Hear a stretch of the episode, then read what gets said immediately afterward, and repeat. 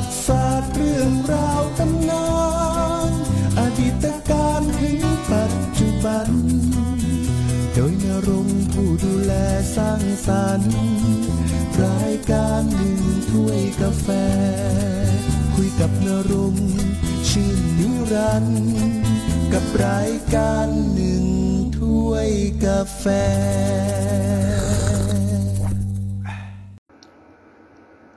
นี่คือรายการหนึ่งถ้วยกาแฟทางพอดแคสต์หนึ่งถ้วยกาแฟวันนี้ก็จะพูดถึงเรื่องราวขององซานซูจีน่าสนใจเพราะว่าคณะรัฐบาลขององซานซูจีนะชนะการเลือกตั้งแบบถล่มทลาย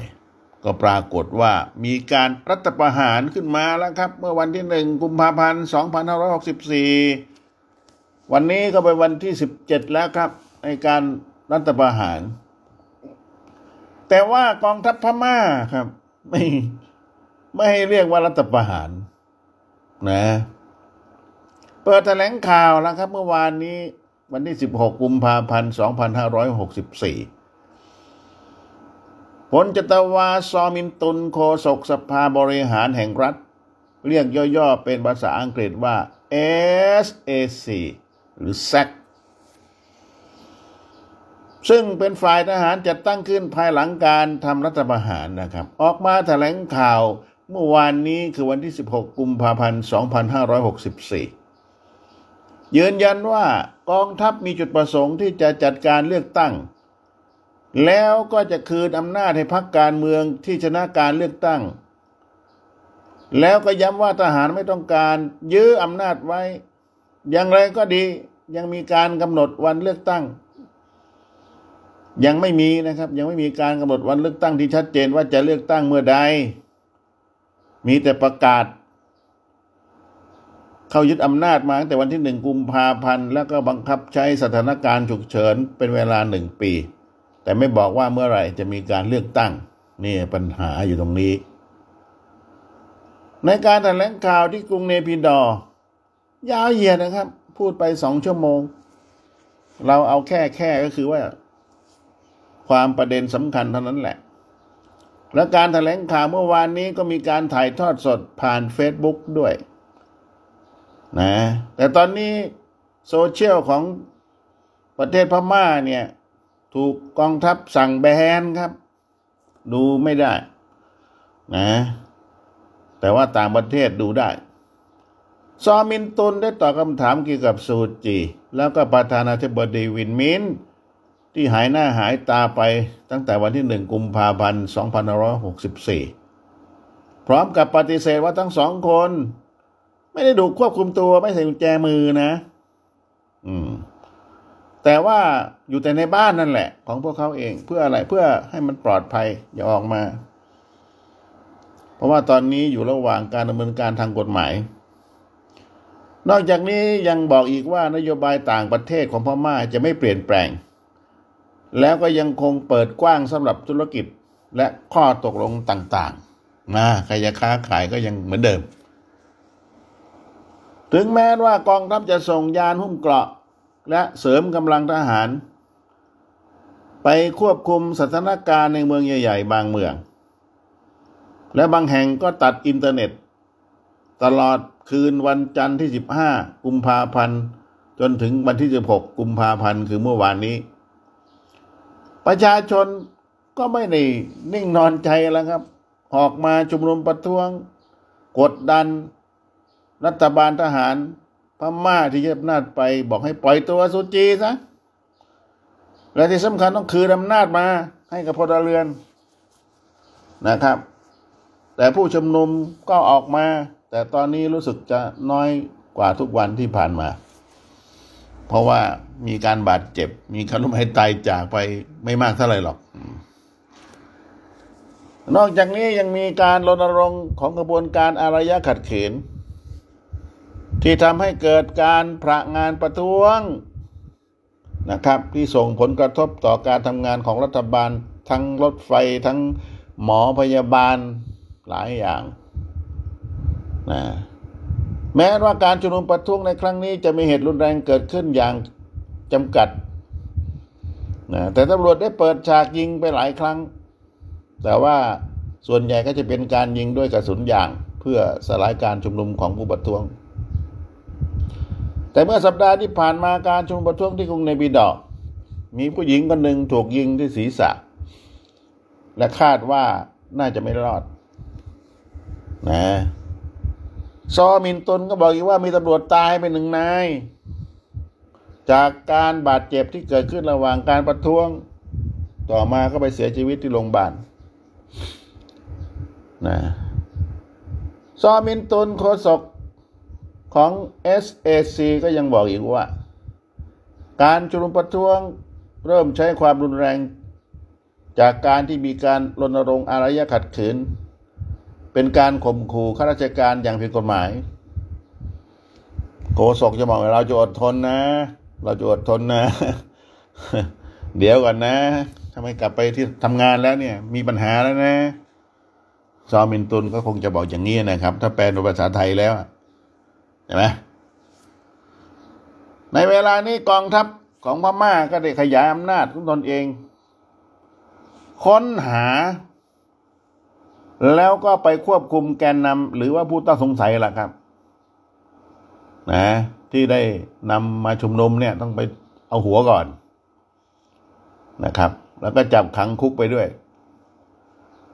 เมื่อวานนี้คือวันที่16กุมภาพันธ์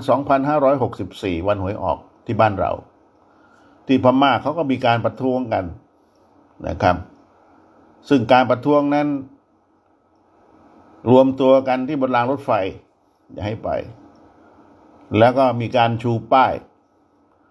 เรียกว่าขบวนการอารยะขัดขืนอย่ามารถไฟอย่าเดินนะประมาณนี้นะครับรถไฟสายนั้นก็คือสายนครย่างกุ้งไปยังเมืองม่อลำไย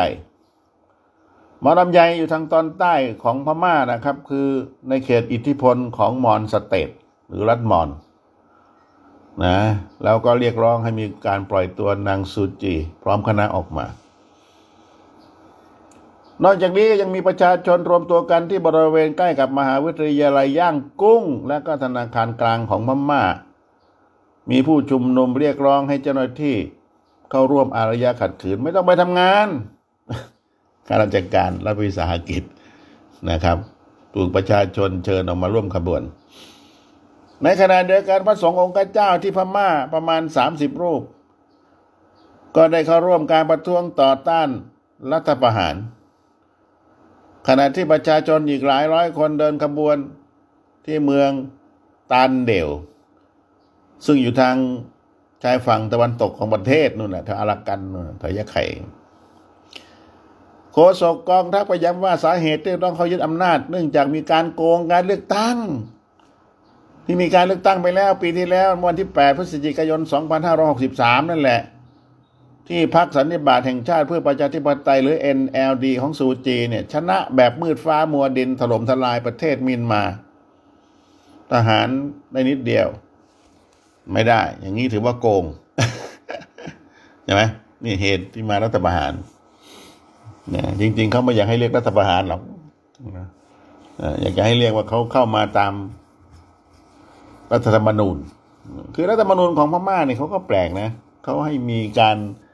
ประกาศภาวะฉุกเฉินนู่นนี่นั่นนะนะครับก็เขียนไว้นะเขียนไว้ขนาดนั้นทหารก็ยังคิดว่าตัวเองจะสูญเสียอำนาจอยู่นะใช่ไหมเดี๋ยวค่อยว่ากันตรงนั้นจะวิเคราะห์ให้ฟังว่าเป็นยังไงเอาสถานการณ์ก่อนนะแล้วทางทหารเองก็บอกว่าทางซูจีเนี่ยมีการนำเข้าวิทยุสื่อสารผิดกฎหมาย6เครื่องคือไม่รู้จะจับข้อหาไหนแล้วก็เอาข้อหาเอาวิทยุสื่อสารผิดกฎหมาย6เครื่องจับแล้วกัน ประมาณนั้นแล้วก็ละเมิดกฎหมายการบริหารจัดการภัยพิบัติธรรมชาติน้ำท่วมฝนตกนะพายุเข้าอะไรประมาณนี้คือไม่รู้จะเอาฟ้าดินมาลงโทษพูดง่ายๆนะครับด้านนานาชาติต่างก็ประนามการรัฐประหารในประเทศพม่านะครับโดยอเมริกานำมาเลยตามด้วยนิวซีแลนด์คือตอนนี้นี่ถ้าพวกนายพลในประเทศเมียนมาหรือพม่าเนี่ยมีเงินแถวๆอเมริกานู่นนี่นั่นเขาก็จะแซงชั่นเขาก็จะยึดไว้อายัดไว้ห้ามไปจ่าย นะประมาณนั้นนะและเมื่อวันจันทร์ที่ผ่านมาคือ15 กุมภาพันธ์ 2564คริสตินซาราเนอร์เบอร์เกนเนอร์แกเป็นผู้แทนพิเศษขององค์การสหประชาชาติก็ได้พูดคุยกับพลเอกโซวินรองผู้บัญชาการทหารสูงสุดของพม่าและย้ำว่ากองทัพต้องเคารพสิทธิ์ในการชุมนุมอย่างสันติและไม่ใช้ความรุนแรงปราบผู้ประท้วงแล้วก็เตือนว่าทั่วโลกกำลังจับตาสถานการณ์ในพม่าอย่างใกล้ชิดและจะตอบโต้อย่างรุนแรงหากทหารพม่ากวาดล้างผู้ประท้วงประมาณนั้นนะอันนี้ข่าวจากสำนักข่าว AP Reuters AFP นะครับที่เขา ส่งข่าวมาเราก็มาถ่ายทอดให้ท่านฟังนี่แหละทีนี้ประเด็นคืออะไรหลายคนก็สงสัยนะครับเท่าที่ผมดูข่าวของ BBC ไม่ว่าจะเป็นนักวิเคราะห์วิจารณ์ของ BBC ที่มีชื่อเสียงไม่ว่าจะเป็นโจนาธานเฮดนี่แกก็อยู่ในแถวนี้มานานพอสมควรนักข่าวยังงงอยู่เลยครับว่ารัฐบาลทหารเมียนมาเขารัฐประหารทำไมนะครับนะแบบชนะถล่มทลายชนะไปแล้วองซานซูจีก็เข้าสภาแต่ว่ารัฐธรรมนูญเนี่ยเขาก็ให้ทหารไม่ต้องมีอะไรแล้วครับเข้ามานั่งได้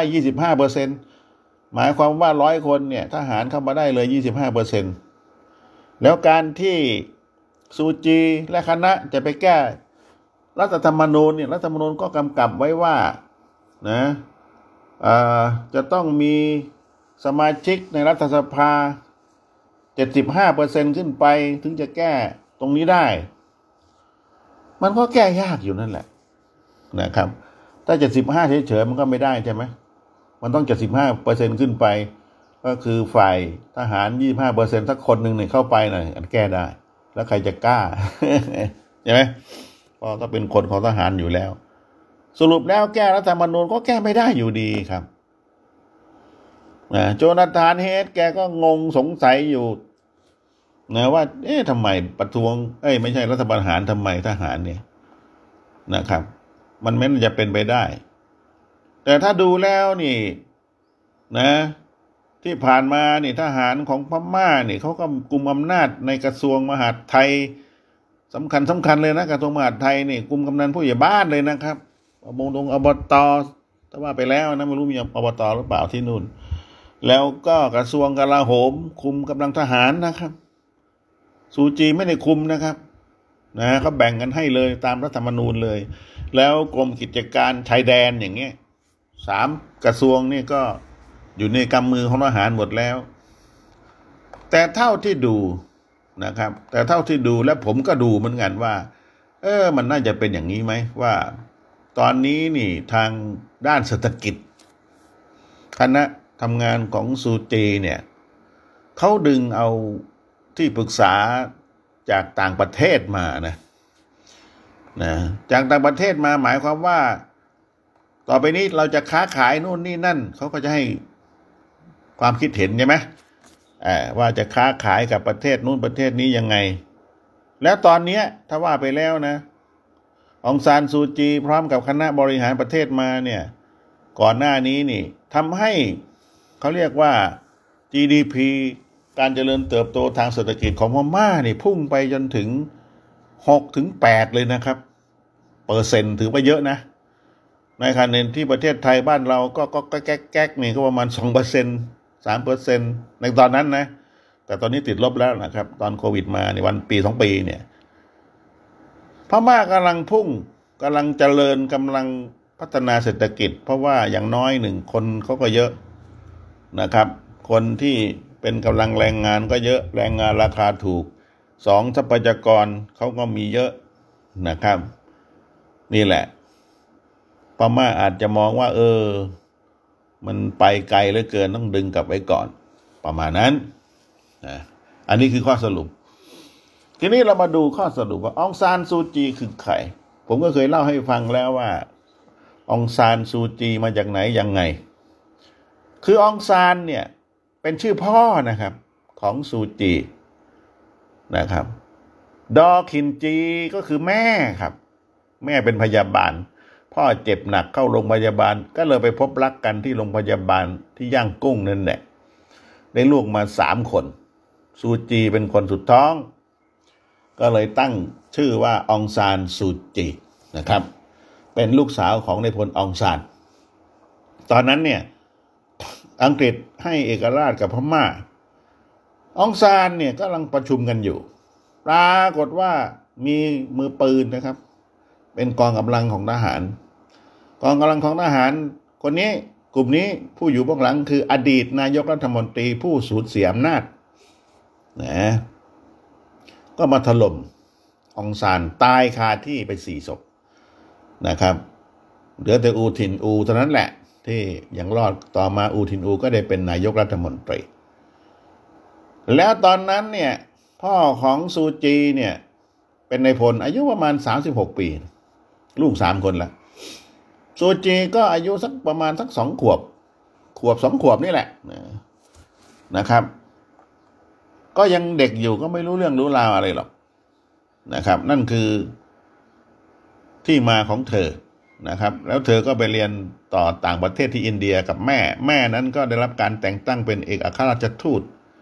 พม่าประจำอินเดียนะครับเรียนอยู่ที่อินเดียหลายปีเธอก็ไปต่อที่ออกซ์ฟอร์ดไปเรียนอยู่ที่นั่นจนได้สามีชื่อไมเคิลอาลิสนะแต่งงานกันก็อายุประมาณ24-25ประมาณนั้นแหละซึ่งทั้งแม่ทั้งพี่ชายก็ไม่เห็นด้วยเลยครับโกรธได้ละเพราะว่าเขาต้องการให้ซูจีเอาสามีเป็นชาวพม่าจะได้กลับมาพัฒนาบ้านเมืองเพราะว่าถ้าว่าไปแล้วรัฐธรรมนูญของพม่าเนี่ยนะคนที่จะขึ้นเป็นประธานาธิบดีหรือใครก็แล้วแต่ที่จะขึ้นเนี่ยนะครับจะต้องมีคู่สมรสเป็นชาวพม่าเท่านั้นนะถ้าว่าไปมีคู่สมรสเป็นชาวต่างประเทศก็หมดสิทธิ์แหละครับนะซูจีทุกวันนี้ก็หมดสิทธิ์นะแต่เธอก็เป็นคล้ายๆว่าอยู่เบื้องหลังเนี่ยนะครับแต่คือผู้นำตัวจริงก็คือเธอนะมีอะไรก็ต้องผ่านเธอแม้ว่าเธอเองเธอก็จะสั่งผ่านประธานาธิบดีไปรู้สึกจะใหญ่กว่าด้วยซ้ำนะแต่ว่าจริงๆแล้วรัฐธรรมนูญไม่ให้เธอเป็นประธานาธิบดีทีนี้ซูจีเองถูกควบคุมตัวนานเลยนะครับระหว่างปี2532จนถึงปี2535จนถึงปี2553ก็15 ปีครับคือก่อนหน้านั้นคือปี2531เนี่ยเธอเข้าร่วมกับกลุ่มนักศึกษาเดินขบวนในวันที่8เดือน8ปี1988เดินนะครับจริงๆเธอก็ไม่อยากจะเข้าร่วมสักเท่าใดหรอกเพราะว่าเธอชอบวรรณกรรมชอบเรื่องของสารคดีเรื่องของการอ่านหนังสือแกไม่ชอบเรื่องการเมืองอะไรแต่ไปเฝ้าคุณแม่อยู่ที่โรงพยาบาลก็เห็นพวกนักศึกษาเนี่ยถูกตีหัวละข้างแตกมารักษาพยาบาลก็เลยร่วมแล้วก็ถูกชักชวนเข้าไปร่วมด้วยในปี2531ในวันนั้นนะครับแล้วเธอก็ร่วมต่อสู้มาสุดท้ายทหารก็จับไปขังในบ้านตั้งแต่ปี2532จนถึงปี2553นานครับ15 ปีนะและถือว่าซูจีเนี่ยเป็นสัญลักษณ์การเรียกร้องสิทธิมนุษยชนและในปี2534นะครับอองซานซูจีก็ได้รับรางวัลโนเบลสาขาสันติภาพนะในขณะที่เธอก็ถูกกักไว้ที่บ้านนั่นแหละที่ย่างกุ้งนะครับแล้วก็ได้รับการยกย่องว่าเป็นผู้มีอำนาจที่ไร้อำนาจนะครับเห็นไหมคือมีอำนาจแต่ไร้อำนาจหมายความว่าตัวจริงอ่ะแต่ว่าไม่มีไร้อำนาจตามกฎหมายนะครับในเดือนพฤศจิกายน2538ขออภัยในปี2558นะครับซูจีเองก็นำพาพรรค NLD ชนะการเลือกตั้งแบบถล่มทลายอย่างที่ว่าในปี58นะครับเพราะตอนนั้นได้มีการเลือกตั้งเป็นครั้งแรกในพม่าในรอบ25 ปีหลังจากที่เนวินยึดอำนาจมาตั้งแต่ปี2505มาก็ไม่มีการเลือกตั้งเลยทีนี้รัฐธรรมนูญเนี่ยก็เขียนไว้ห้าม ผู้ที่มีสามีหรือมีภรรยาเป็นชาวต่างประเทศขึ้นเป็นประธานาธิบดีอย่างที่ผมบอกนะครับแต่อย่างไรก็ตามนางซูจีก็เข้ามาหลังชนะการเลือกตั้งแล้วในตอนหนึ่งก็มีการเข็นฆ่าชนกลุ่มน้อยมุสลิมโรฮิงญาในรัฐยะไข่หรืออารากันโรฮิงญาเนี่ยถือว่าผมก็พยายามศึกษาค้นคว้ามานะว่าโรฮิงญามาอย่างไงโรฮิงญาก็ถ้าพูดถึงก็พวกเบงกอลเนี่ยนะแต่มันไม่ใช่เบงกอลแท้ๆนะส่วนนี่ที่เข้ามาในอารากันหรือยะไข่เนี่ยถูกนำมาโดยอังกฤษ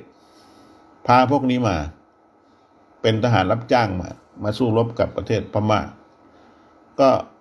มาแล้วก็ไม่ได้ออกไปนะพอจะออกไปทางอินเดียก็ไม่รับตอนนั้นยังเป็นอินเดียอยู่ยังไม่เป็นประเทศบังกลาเทศหรือปากีสถานตะวันตกตะวันออกแต่อย่างใดนะตอนนั้นนะจะกลับอินเดียก็ไม่เอาเพราะอินเดียเองก็เป็นฮินดูซะส่วนใหญ่นะครับแล้วก็มุสลิมก็เข้าไปในสมัยราชวงศ์โมกุลใช่ไหมล่ะในตอนนั้นเขาก็ยังขัดแย้งกันอยู่พวกนี้ก็เคว้งคว้างครับโรฮิงญาเนี่ยแล้วต่อมาเขาก็มีพลเมืองมากขึ้นพอมากขึ้นมากๆเข้าพม่าก็ไม่ชอบเพราะพม่าเป็นส่วนใหญ่เป็นพุทธนะทางนู้นเป็นมุสลิมสู้กันพอสู้กันทางโรฮิงญาก็สู้พม่าไม่ได้เพราะถ้าพม่ามีปืนนะโรฮิงญาเองก็มีแต่กำปั้น กับไม้หน้าสามสู้ไม่ได้ก็ถูกเข็นฆ่านะสู้กันอยู่ 2-3 ครั้งอ่ะสุดท้ายโรฮิงญาก็หนีกระเซาะกระเซิงไปยังดินแดนของบังคลาเทศซึ่งอยู่ติดกันบังคลาเทศนั่นคือเบงกอลนะเผ่าพันธุ์ส่วนใหญ่ก็จะเป็นพวกเบงกาลีเห็นไหมพวกเบงกาลีเรียกเบงกอลนะครับในบ้านเรานี่เคยส่งเรือบ้านเราหมายถึงว่าภูเก็ตนี่เคยส่งเรือประมงไปแล้วไปจมเมื่อปี35นะครับผมจำได้2535จมไป24ลำเนี่ยแถวนั้นน่ะแถวเมืองจิตตกองแล้วพวกเบงกอลก็หน้าตาออกคล้ายๆกับโรฮิงญาคล้ายๆยังไงก็ไปดูแรงงานต่างด้าวแล้วกันนะครับลักษณะอย่างนั้นนะครับดูปุ๊บก็รู้เลยนะทีนี้ก็หลบหนีไปอยู่ที่บังคลาเทศในเวลานี้เป็นแสนครับแสนนี้ก็แสนลำเค็นด้วยแหละแล้วทางเบงกอลเองทางบังคลาเทศเองก็ไม่มีเงินก็จนอยู่แล้วไม่มีเงินจะเลี้ยงนะครับก็ UNHCR ของสหประชาชาติก็เข้าไปช่วยเหลือคนกลุ่มนี้เขาก็อยู่แบบแลนแคนกันห้องเล็กนิดเดียวก็อยู่กัน 4-5 คน 10 คนห้องน้ำห้องท่าก็ใช้รวมกันสุดท้ายนะเวลานี้ข่าวล่าสุดบอกว่าคนกลุ่มหนึ่งชาวบังคลาเทศนะครับก็เลยอพยพจนกลุ่มหนึ่งกลุ่มนี้นะครับโรฮิงญาไปอยู่เกาะโอ้ให้พื้นที่ไปเลยไปอยู่เกาะนู่นไปเลยนะครับก็ไม่รู้เป็นยังไงเหมือนกันแล้วซูจีเองก็ถูกประณามหยามเหยียดว่าเธอเป็นผู้นำประเทศเนี่ยสั่งให้คนไปฆ่าชาวโรฮิงญาใช่ไหมนั่นแหละก็เสียรางวัลไปพอสมควรในตอนนั้นนะแล้วตอนนั้นประเทศแกมเบียก็ส่วนใหญ่ก็จะเป็นคนมุสลิมเขาก็เลยนำเรื่องนี้ครับไปฟ้องต่อศาลโลกที่กรุงเฮกประเทศเนเธอร์แลนด์ใช่ไหมกรุงเฮกอยู่ที่เนเธอร์แลนด์เอาเรื่องคดีโรฮิงญาเนี่ยที่รัฐบาลทหารพม่าในเวลานั้นนำโดยซูจีเนี่ยไปเข็นฆ่าขึ้นศาลโลกนางซูจีก็ไปขึ้นศาลโลกนะครับก็เสียรางวัลพอสมควรในเวลานั้นนะแต่ศาลโลก ก็ยังไม่ได้ลงโทษอะไรในช่วงนี้แต่การขึ้นศาลโลกในวันนั้นเนี่ยแม้ว่าจะเสียรางวัลจากสายตาของชาวโลกแต่ซูจีก็ไม่ได้เสียรางวัลในสายตาของชาวเมียนมาหรือพม่าแต่อย่างใดนะกลับทำให้เธอมีคะแนนนิยมมากด้วยซ้ำไปจนชนะการเลือกตั้งที่เรียกว่าถล่มทลาย เมื่อวันที่8พฤศจิกายน2563นะครับซึ่งผมจะย้ำนะครับย้ำพศ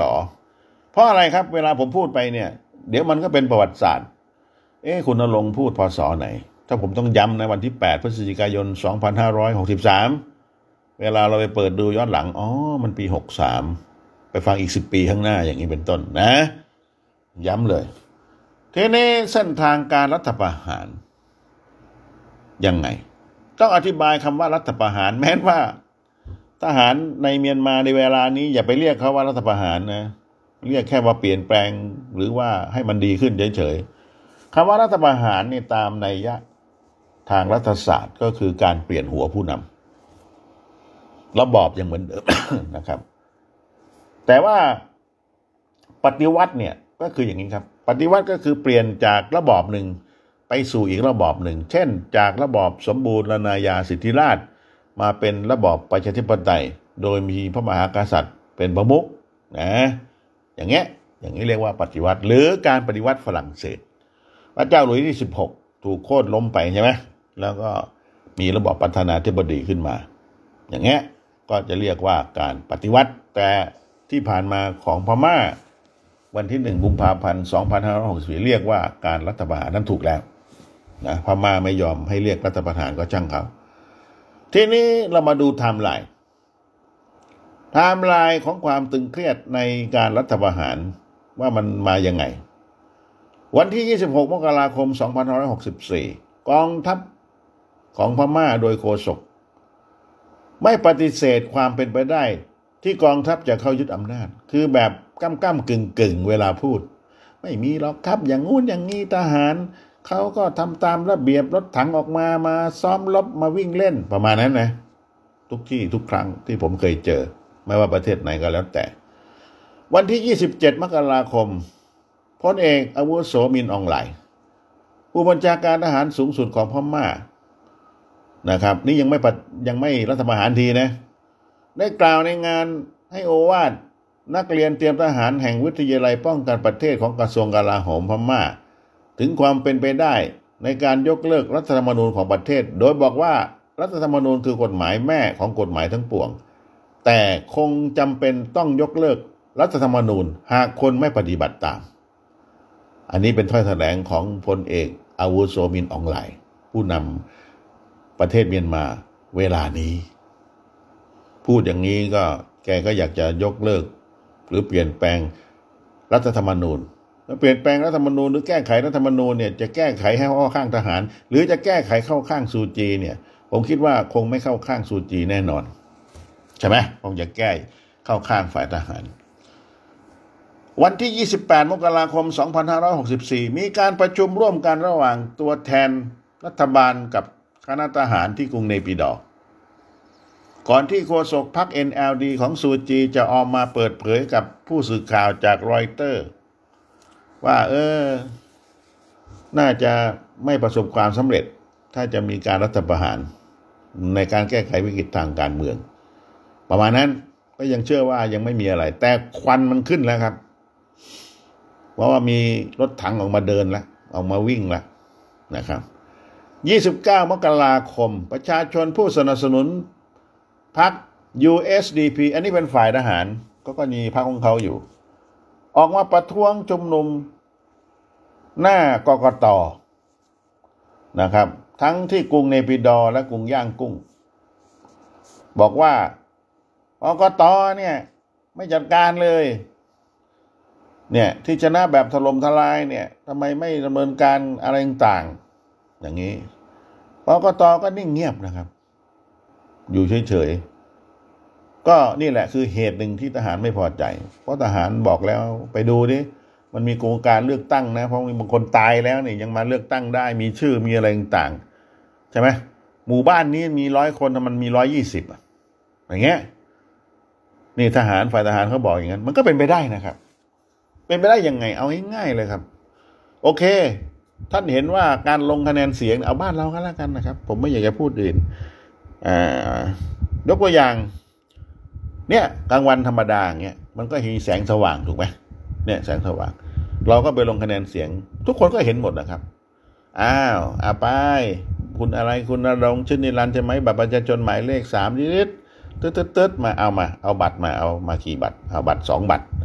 บัตร1เรียกนายกบัตร1เรียกนี้สมมติอย่างนี้นะสมมติให้เห็นภาพแล้วท่านไปที่หน่วยเลือกตั้งใช่ไหมท่านก็กาปื๊ดๆแล้วก็หย่อนลงหีบไปนะคนก็เห็นกลางวันแสงแดดร้อนระอุแต่พอตอนนับคะแนนนี่สิครับตอนนับคะแนนท่านเชื่อไหมผมไม่เอาประเทศไทยนะเอาประเทศพม่ากันแล้วกันเนี่ยพอตอนนับคะแนนปั๊บเนี่ยมันมืดแล้วนะครับมันมืดแล้วมันมืดแล้วพอคนหยิบบัตรตอนนับคะแนนขึ้นมาปุ๊บเบอร์2ไอ้คนที่กาที่กระดานเนี่ยแทนที่จะขีดเบอร์2ไปขีดเบอร์3ครับตามันลายครับไม่เจตนาที่จะโกงนะขีดเบอร์3ครับ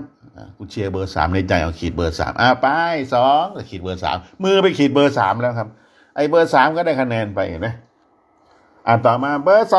2ไปขีดเบอร์3อีกแล้วตอนนั้นมันก็เริ่มมืดแล้วพม่ามันก็เริ่มมืดแสงไฟก็ไม่ค่อยมี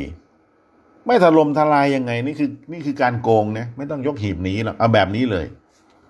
นะมันก็ได้คะแนนไปเพราะฉะนั้นเนี่ยผมให้บอกว่าเวลาเขานับคะแนนกันเป็นส่งตัวแทนไปดูดินะไม่จะปล่อยให้เขาขีดนะครับไอ้คนขีดนี่ใจมันอยู่เบอร์3หมดแล้วสมมุตินะแต่ว่าคนเปิดหีบออกมาบอกไม่แน่งมันก็กาเบอร์3อย่างเดียวเลยนี่นะเบอร์3เบอร์3แต่ว่าต้องใช้วิธีเผลอเหมือนกันนะอันนี้พูดถึงพม่านะบ้านเราก็ว่ากันไปยังมีแสงไฟอยู่แต่ว่าพม่าพอตกค่ำมาปั๊บมันจะมีแสงไฟในการขีดเหรอครับเทคโนโลยีมันจะขนาดนั้นเลยเหรอครับผมว่านะการนับคะแนนจากบัตรเนี่ยมันน่าจะนับจากเครื่องด้วยซ้ำไปย่อนเข้าไปในเครื่องปุ๊บมันตีปุ๊บออกมาเหมือนข้อสอบกากบาทเนี่ยเห็นไหมอันนั้นชัวร์แต่ถ้าคนขีดเนี่ยตัวเล็กนิดเดียวครับใครจะเห็นนับ1เป็น2นับ2เป็น2ประมาณนี้นับ3เป็น2เนี่ยผิดแล้วนะครับนี่คือเรื่องราวของพม่าที่เล่าให้ฟังนะครับที่เล่าให้ฟังหลายเรื่องนะครับแต่ว่าเหตุการณ์บนโลกใบนี้มีอยู่หลายเรื่องนะครับแต่ผมโค้ชเฉพาะเรื่องของพม่าหรือเมียนมาที่เป็นชื่อประเทศใหม่นะครับแต่ว่าภาษาพม่าเขายังเรียกภาษาพม่าอยู่นะแต่ว่าประเทศเขาชื่อว่าประเทศเมียนมาอย่าอ่านเมียนมานะครับที่ถูกแล้วคือเมียนมาขอบคุณทุกท่านที่ติดตามฟังรายการ1ถ้วยกาแฟตอนนี้คือตอนซูจีที่34แล้วนะครับคงจะว่าไปเรื่อยๆกับเรื่องราวของประเทศเมียนมารวมทั้งประวัติศาสตร์ของพม่าก็น่าศึกษานะครับพม่าเนี่ยใกล้บ้านเราโดยเฉพาะการขึ้นครองอำนาจจักรพรรดิหรือจักรวรรดิหรือกษัตริย์องค์สุดท้ายของเมียนมาพระเจ้าทีบอร์และแกก็ถูกในประเทศไปอยู่รัตนบุรีนู่นสุดขอบประเทศอินเดียกับพระนางสุภาลายักษ์นะครับเป็นเรื่องที่น่าสนใจที่จะศึกษาและประเทศเขานี่ก็ลำบากมาหลายปีแล้วจากการตกเป็นเมืองขึ้นของประเทศอังกฤษสำหรับวันนี้กับผมณรงค์ ชนิรันดร์ทางพอดแคสต์พรุ่งนี้พบกันใหม่นะครับสวัสดีครับ